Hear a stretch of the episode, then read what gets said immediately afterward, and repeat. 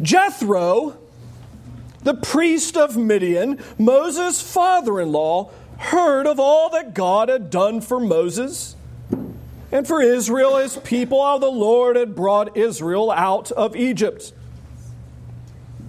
Now, Jethro, Moses' father in law, had taken Zipporah, Moses' wife, after he had sent her home. Along with her two sons, the name of one was Gershom, for he said, I've been a sojourner in a foreign land. And the name of the other, Eliezer, for he said, The God of my father was my help and delivered me from the sword of Pharaoh. Jethro, Moses' father in law, came with his sons and his wife to Moses in the wilderness, where he was encamped at the mountain of God. And when he sent word to Moses, I, your father in law Jethro, am coming to you with your wife and her two sons with her, Moses went out to meet his father in law and bowed down and kissed him. And they asked each other of their welfare and went into the tent. Then Moses told his father in law all that the Lord had done to Pharaoh and to the Egyptian for, er, for Israel's sake, all the hardship that had come upon them in the way, and how the Lord had delivered them. And Jethro rejoiced for all the good that the Lord had done to Israel, in that he had delivered them out of the hand of the Egyptians.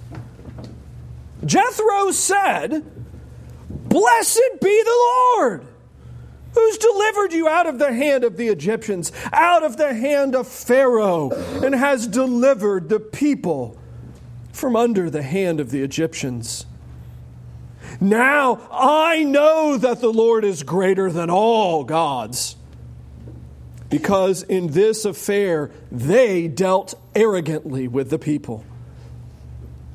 And Jethro, Moses' father in law, brought a burnt offering and sacrifices to God. And Aaron came with all the elders of Israel to eat bread with Moses' father in law before God.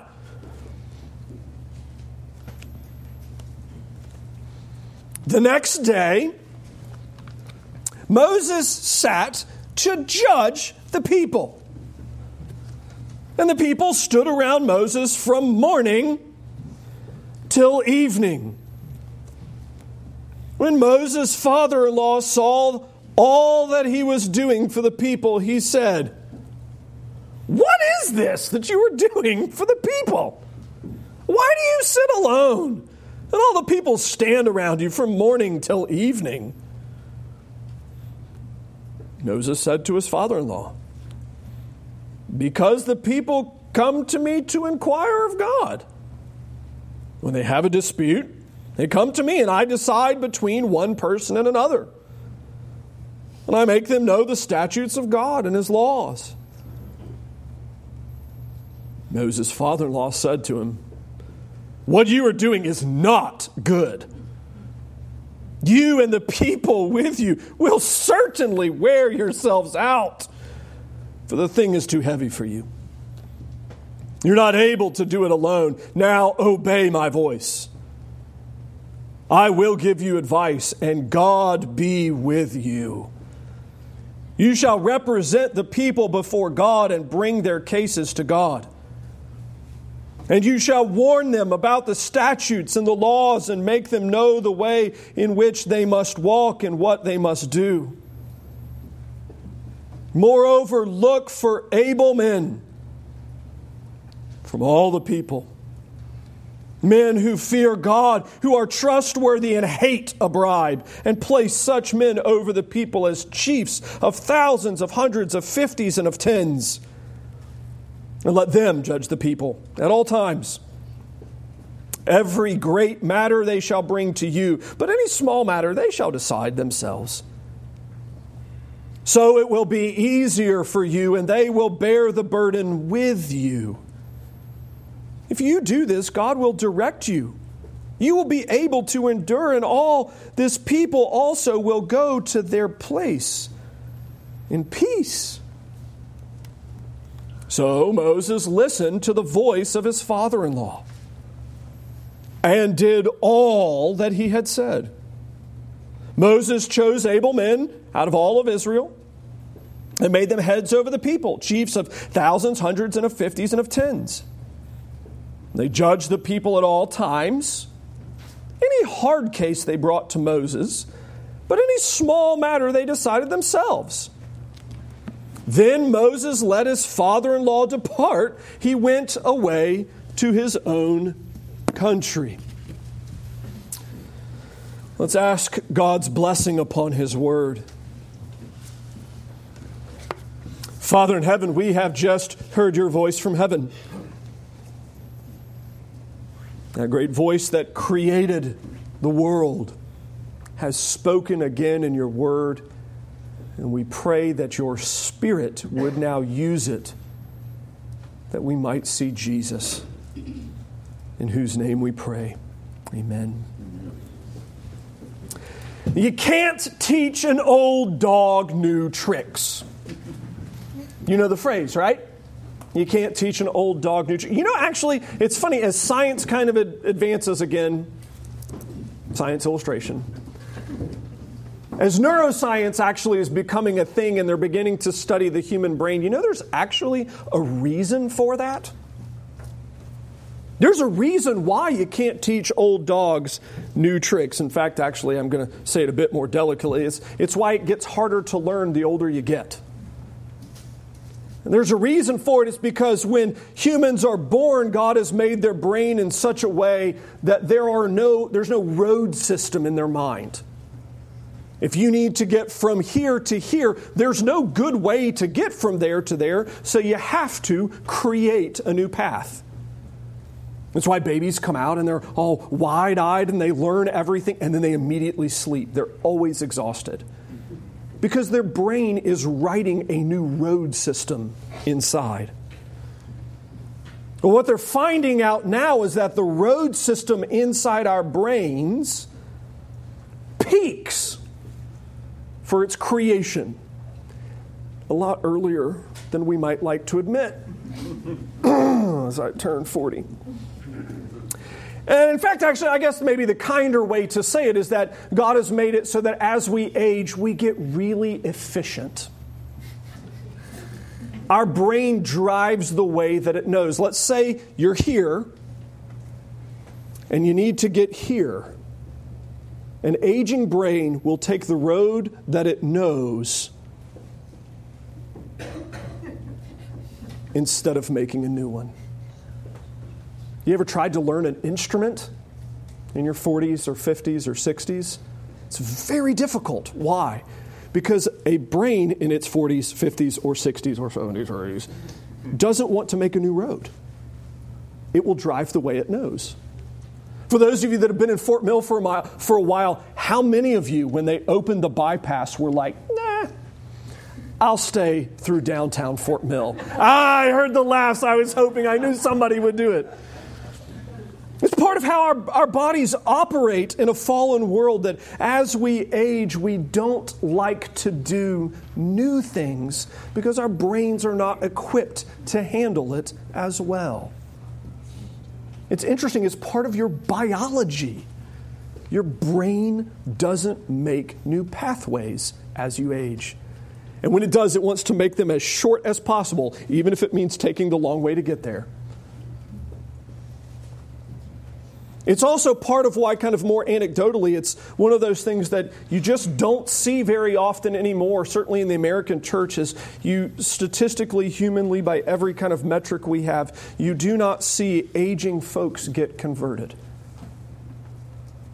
Every kind of human you know, way to metric to tabulate to understand every survey ever kind of given. Says more or less if you're not a Christian by the age of 25 or 26, you never will be. It just doesn't happen. It's, it's not that common. Okay, maybe a little older once you have kids and bring them back to church, but if you hit 40 or 50, certainly if you hit 60 or 70, it's part of why we find so much joy in folks in those age brackets being converted here in the last handful of years, why we delight. Because the passage we come to here in Exodus 18, I've been setting you up for it, is actually the exact opposite of how the biology is designed to work. You can't teach an old dog new tricks. Well, absolutely, God does.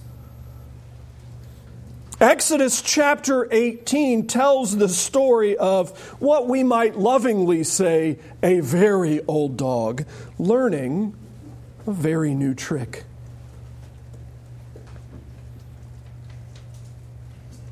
As we've come this far in Exodus, we've seen God take his people out of the land of Egypt, and those people botch it time and time and time and time again. God does miracles, they complain. God does miracles, they complain. God does miracles, they complain. That's pretty much the pattern of the story. They've complained about water, they've complained about food, they just complain. They've complained about Moses. Until we get to chapter 18. And chapter 18 is significant because it has the reintroduction of a character not from Israel. Thus far in the story, everyone not of Israel, by and large, except for this fella, is dead. All of Egypt, dead. All of the Amalekites, dead. If you're not Israel, you're not much. But in chapter 18, verse 1, Jethro, the priest of Midian, Moses' father in law, comes back. It's, uh, you remember the story, it was from early on. Uh, Moses met, uh, he fled Egypt when he was a murderer. Uh, met uh, the priest of Midian, marries a daughter, stays with him for more or less 40 years, and then goes down to Egypt at God's command. Jethro is a priest and has a daughter of age. To kind of give you an idea, again, remembering Moses was 80 when he went into Egypt to lead them out, which means Jethro is touch less young than that, maybe. 100, 110, 120. It's maybe not what we would call a young fella anymore, not a young buck. And here you have this man who's been a priest of a pagan religion for quite likely a century. Hear that idea again. A man who has been a pagan priest for quite likely a century shows up. Yeah, well, I mean, if we're reading the book of Exodus and kind of paying attention, you'd have a pretty good idea this dude's dead by the end of the chapter. I mean, everybody else that supposed God who's been on the other side, they're all dead. This guy's going to be next, right? He's a pagan priest. There's no chance it goes well for him, does it? Well, I already read it, so I kind of spoiled it. You know it does. Jethro and Moses have most likely arranged to uh, meet back in Sinai at Horeb. Uh, and uh, Jethro, as I can imagine any uh, father in law would do, transports his daughter and his grandkids to make sure they get there safely, right? You know, all father in laws do this, make sure their daughters are provided for safely as they travel back home. Here he goes, takes his daughter, takes his grandchildren, maybe great grandchildren by this point, maybe great great great grandchildren, we don't know. And they arrive, send a messenger out, give them fair warning.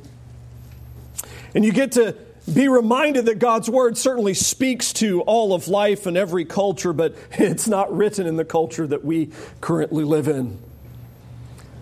Verse 8 or so, uh, I'm sorry, 7, I turned my page too early.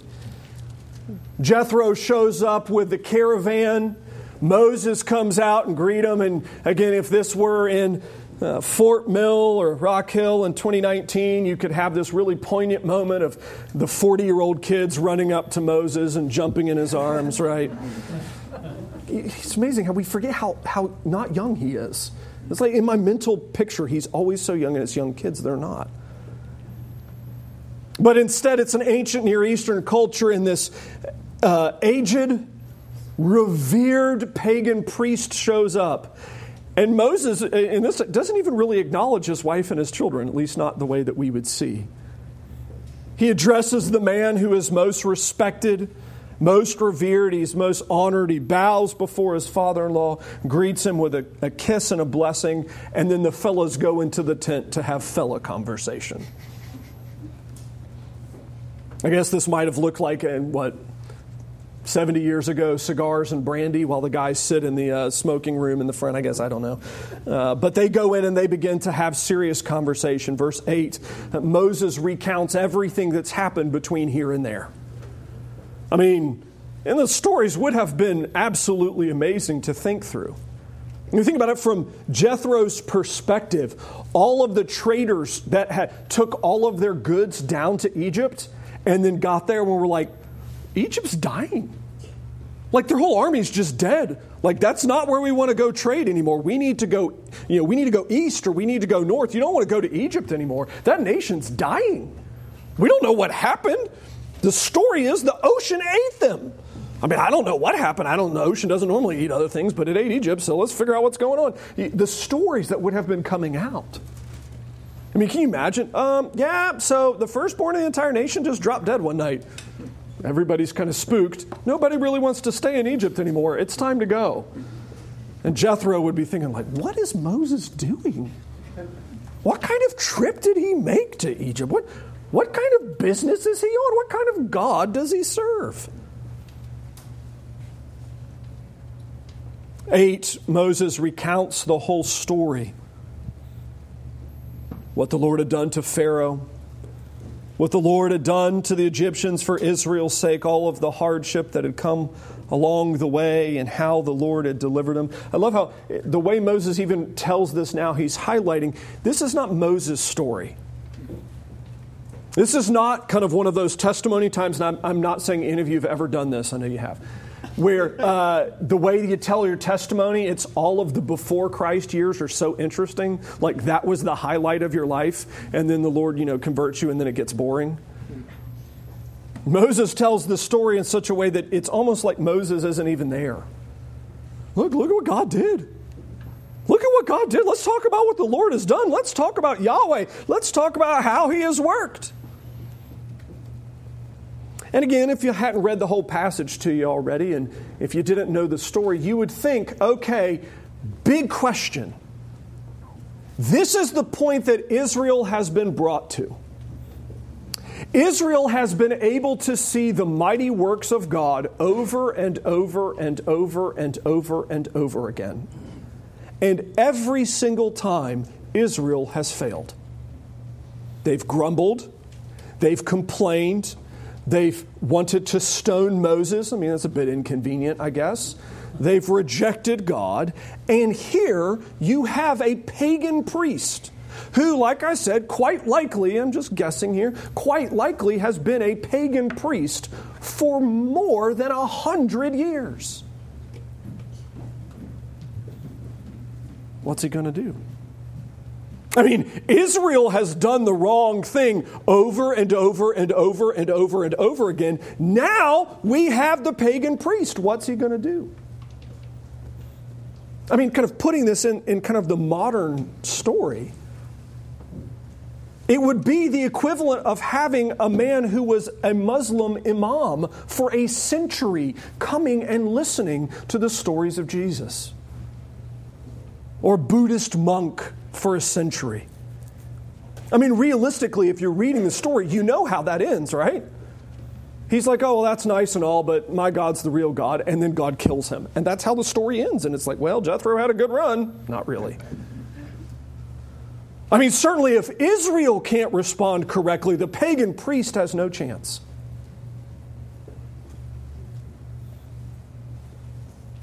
I'm going to suggest what we see in the rest of the chapter. This is really where the sermon starts. We see God work salvation in a beautiful way. I'll say it a bit more differently.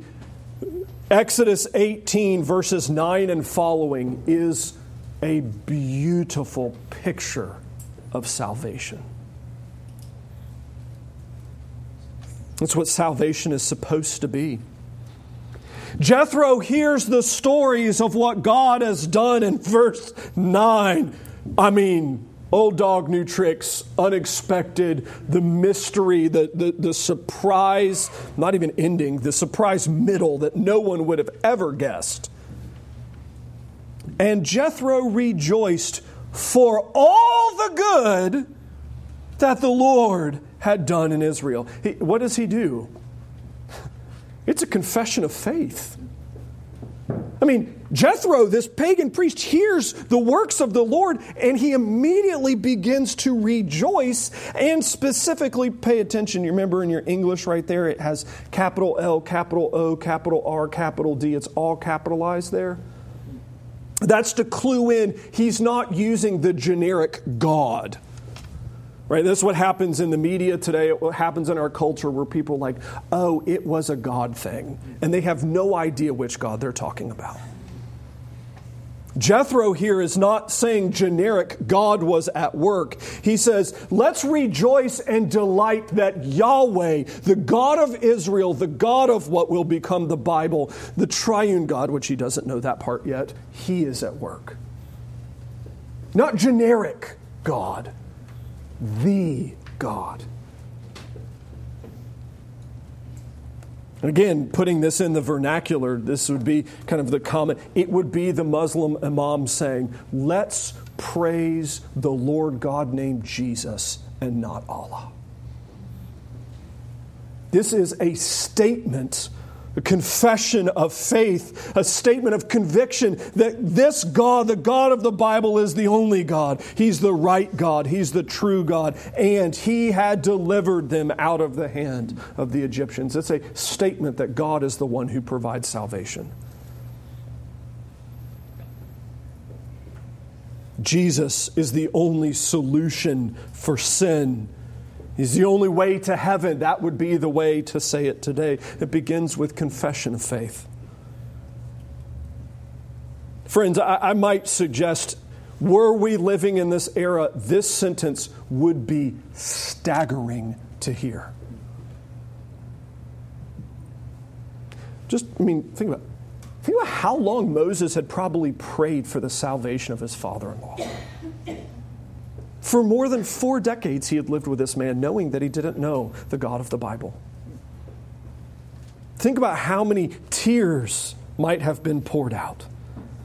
How much sorrow might have existed in the family that he's married to the daughter of a pagan, a pagan man.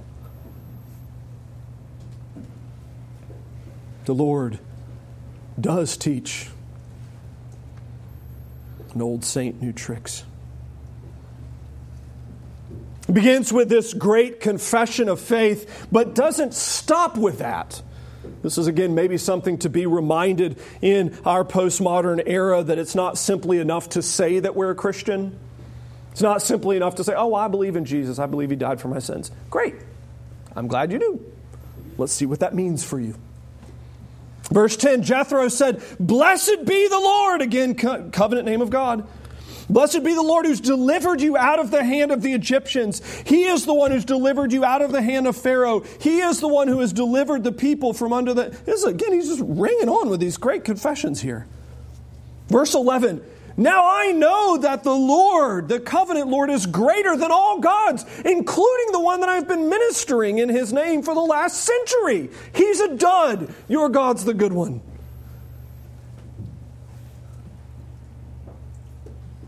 And I know this because your Lord defeated everybody that dealt arrogantly with his people. Again, remembering everyone who's interacted with him is dead. That is a good track record for might. Everyone who wants to go against Israel, have a go. That's the end of your country. You're done. This amazing uh, time of worship that flows out of him, even to the point, verse 12, you see Jethro, he gets the other guys with him and he starts offering sacrifices to God. He begins to worship him. And again, it's not the most informed worship you have to know. He just heard the story of what God did. It's like, well, it's time to worship him. Let's go to church. Let's have offerings. Let's have sacrifices. Let's get all the elders. Let's get every, let's get everybody together and let's worship God. That's like those You hear this periodically where folks are like, well, I love Jesus, but I, I just hate going to church to worship.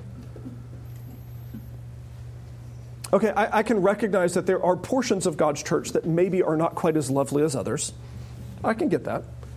And I can get that there are uh, sermons that are not quite as clear as others. We all know I've preached those. I can also acknowledge that there are some tunes that are quite ugly. Again, we know I've picked those. But it's not about us having our needs met. It's about bringing ourselves as living sacrifices to the triune God of the universe to say, I love you, God. You own my life. You've redeemed me from the pit, and I'm going to delight in you. Even if I don't delight in this specific tune, because it's a dud that Michael picked again. It's the second time this month.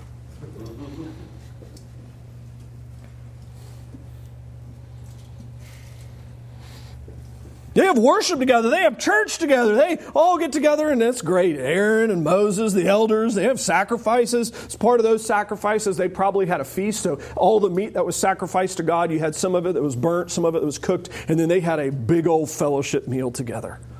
The church got to hang out together. Oh, man, it's special. And again, we don't know if Jethro was converted this day or if he'd been previously converted, but certainly this is a landmark kind of moment. And transition in his life, and I love the next thing that happens. They effectively bring him to the disciplinary committee of presbytery for an entire day. I'm like, man, if if we had a situation like that, you know, let's say we had a, a, Buddhist priest come in who'd been a Buddhist priest for 70 years and get amazingly converted one Sunday. I'm fairly certain on Monday I would not take him to the disciplinary committee of the PCA. I don't know about you, but I'm fairly certain I wouldn't take him to Presbytery on Monday. But yet, that's where he goes. Fair enough. Moses begins uh, conducting court. And again, you think about, we're not talking about a nation of Israel that's like, you know, 50 or 100 or 200 people. We're talking a nation of Israel that's like a million people that does not have a police force the way that we know, that does not have a functioning government the way that we know, uh, that doesn't really have an army the way that we know. God kills everybody, and they just had an army raise up in the previous chapter with no real weapons. So when they do have to have, you know, problems resolved, they don't have the mechanism to do so yet.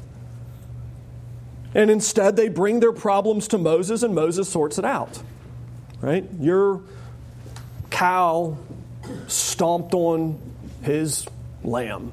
Pay him money, or whatever it is.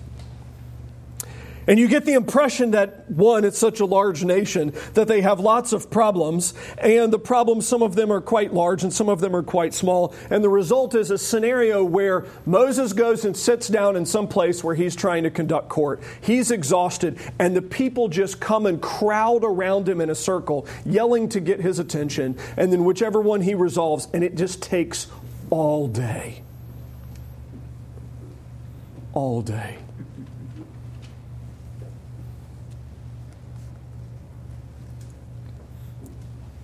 And I love what happens following. I think there's two kind of key elements that are important to understand in terms of this what Christianity, what uh, conversion, what holiness looks like.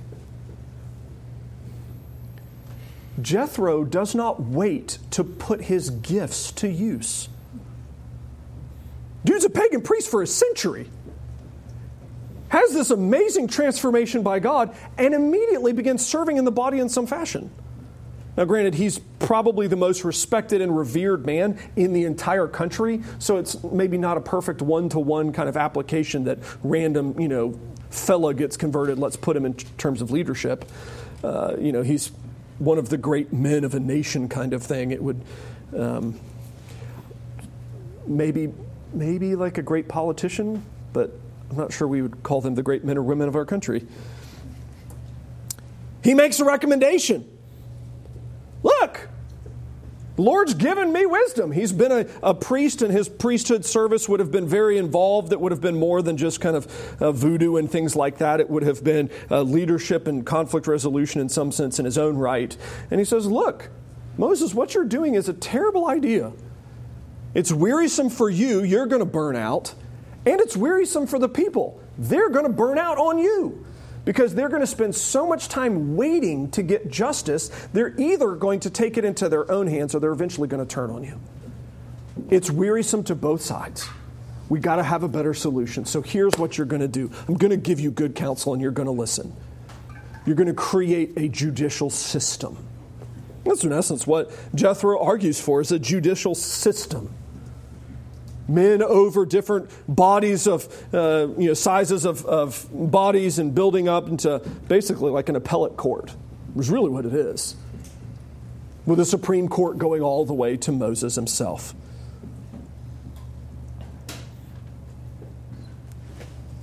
But I love how he gives, kind of in essence, two reasons for this. One, it uses the gifts of the rest of the body. It's intriguing how he gets to the end of this. Let the people do this. They're, ha- they're able to handle it. They've been equipped to do it. Let them handle their own issues. Jethro has an incredibly sophisticated understanding of the body of the church for having had this kind of radical moment in the first half of the chapter. Look, God equips his saints. Let them work. Secondly, Moses, you don't need to be doing that because you need to be inquiring of the Lord. These same ideas are going to show up in the New Testament. Uh, Paul's going to make this argument in 1 Corinthians where he's talking about how uh, it's not good that you sue each other. It's bad that you sue each other. You, you may not remember this part of He makes a very sophisticated argument where he says, Look, why do you take it to the court system? It's filled with pagans, and they don't even know God.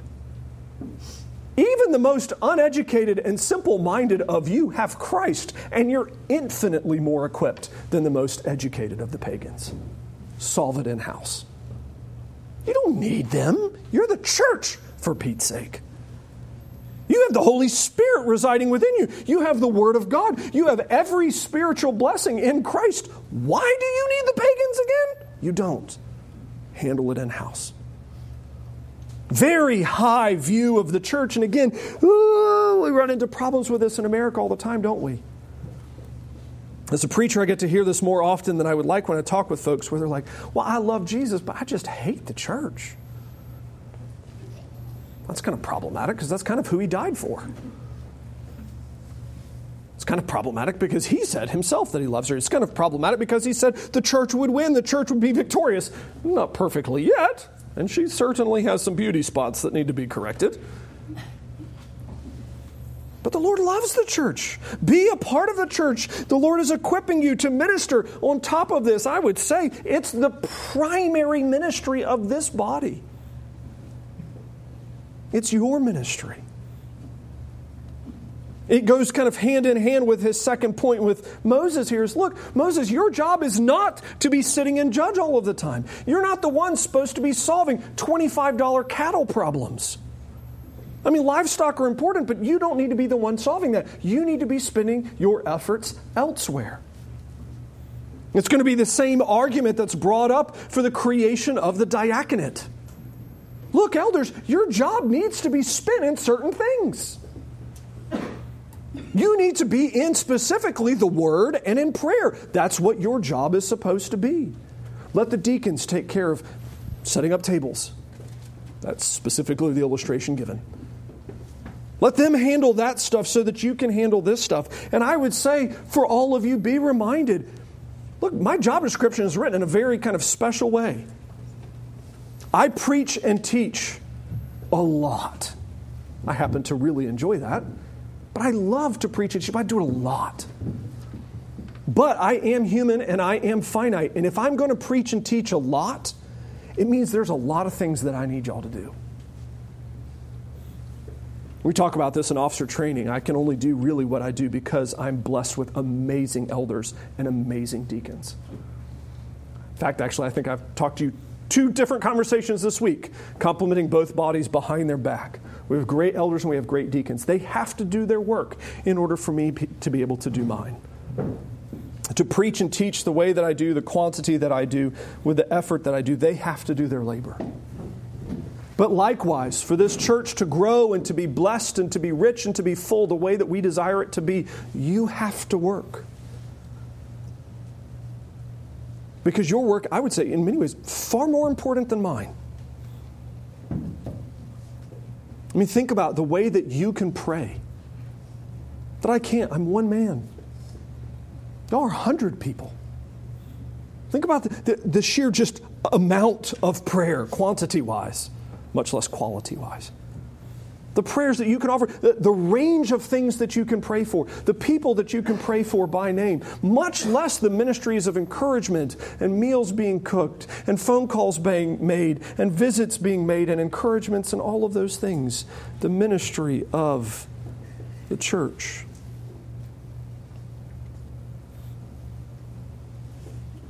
Jethro's argument is amazing. Look, if you want Israel to be healthy, Moses, you can't be the guy.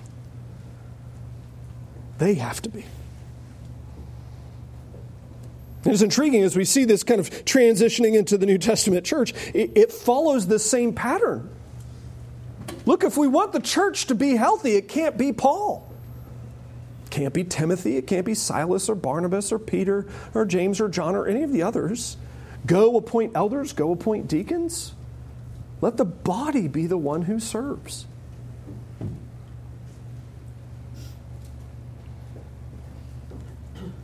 I'll be honest with you, when I started studying this chapter, I read the whole thing kind of front to back, and I was like, oh my goodness, how on earth, how on earth are you supposed to preach this entire chapter in one go?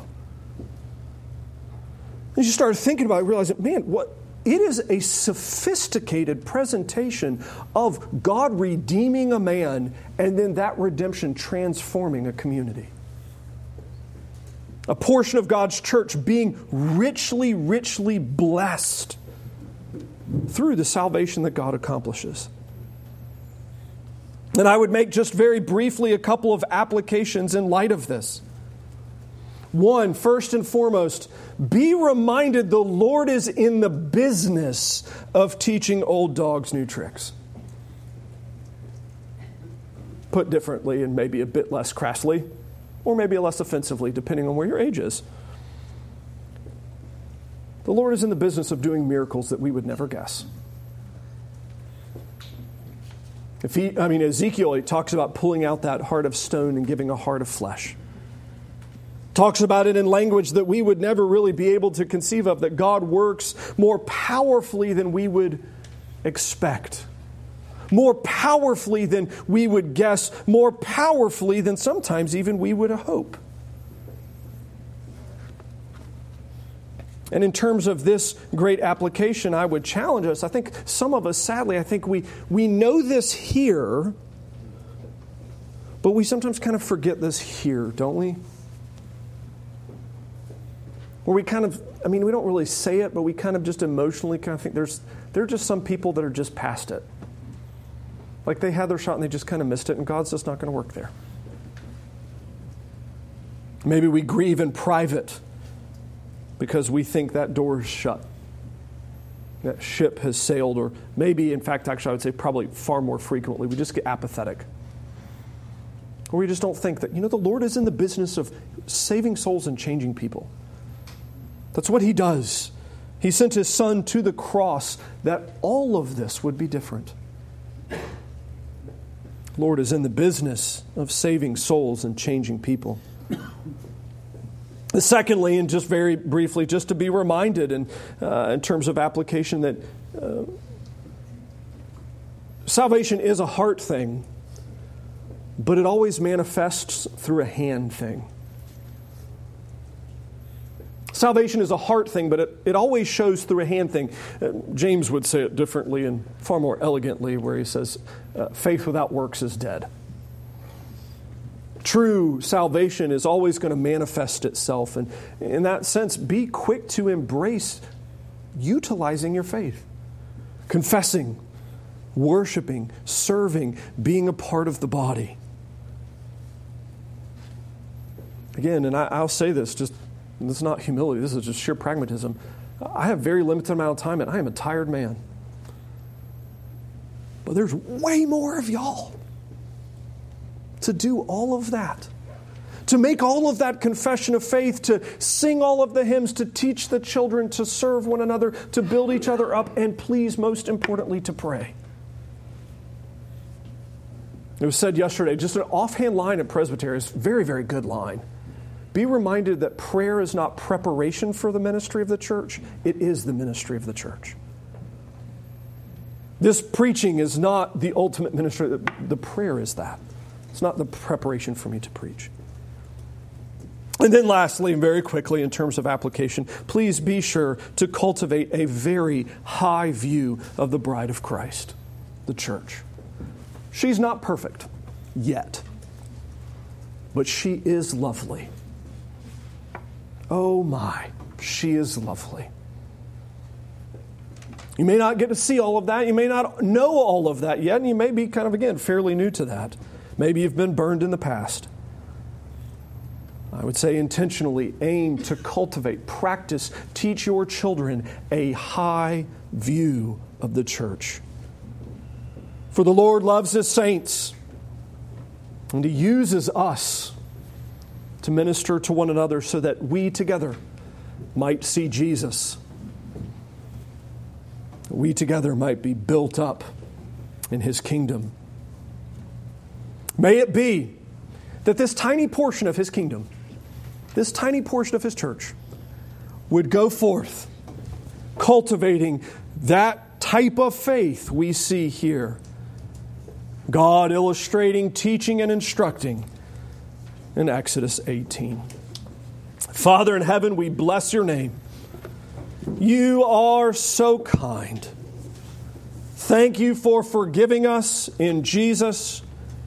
Thank you for redeeming us from the grave thank you that we have victory over death and hell and sin forever. Bless us for Christ's sake, we pray.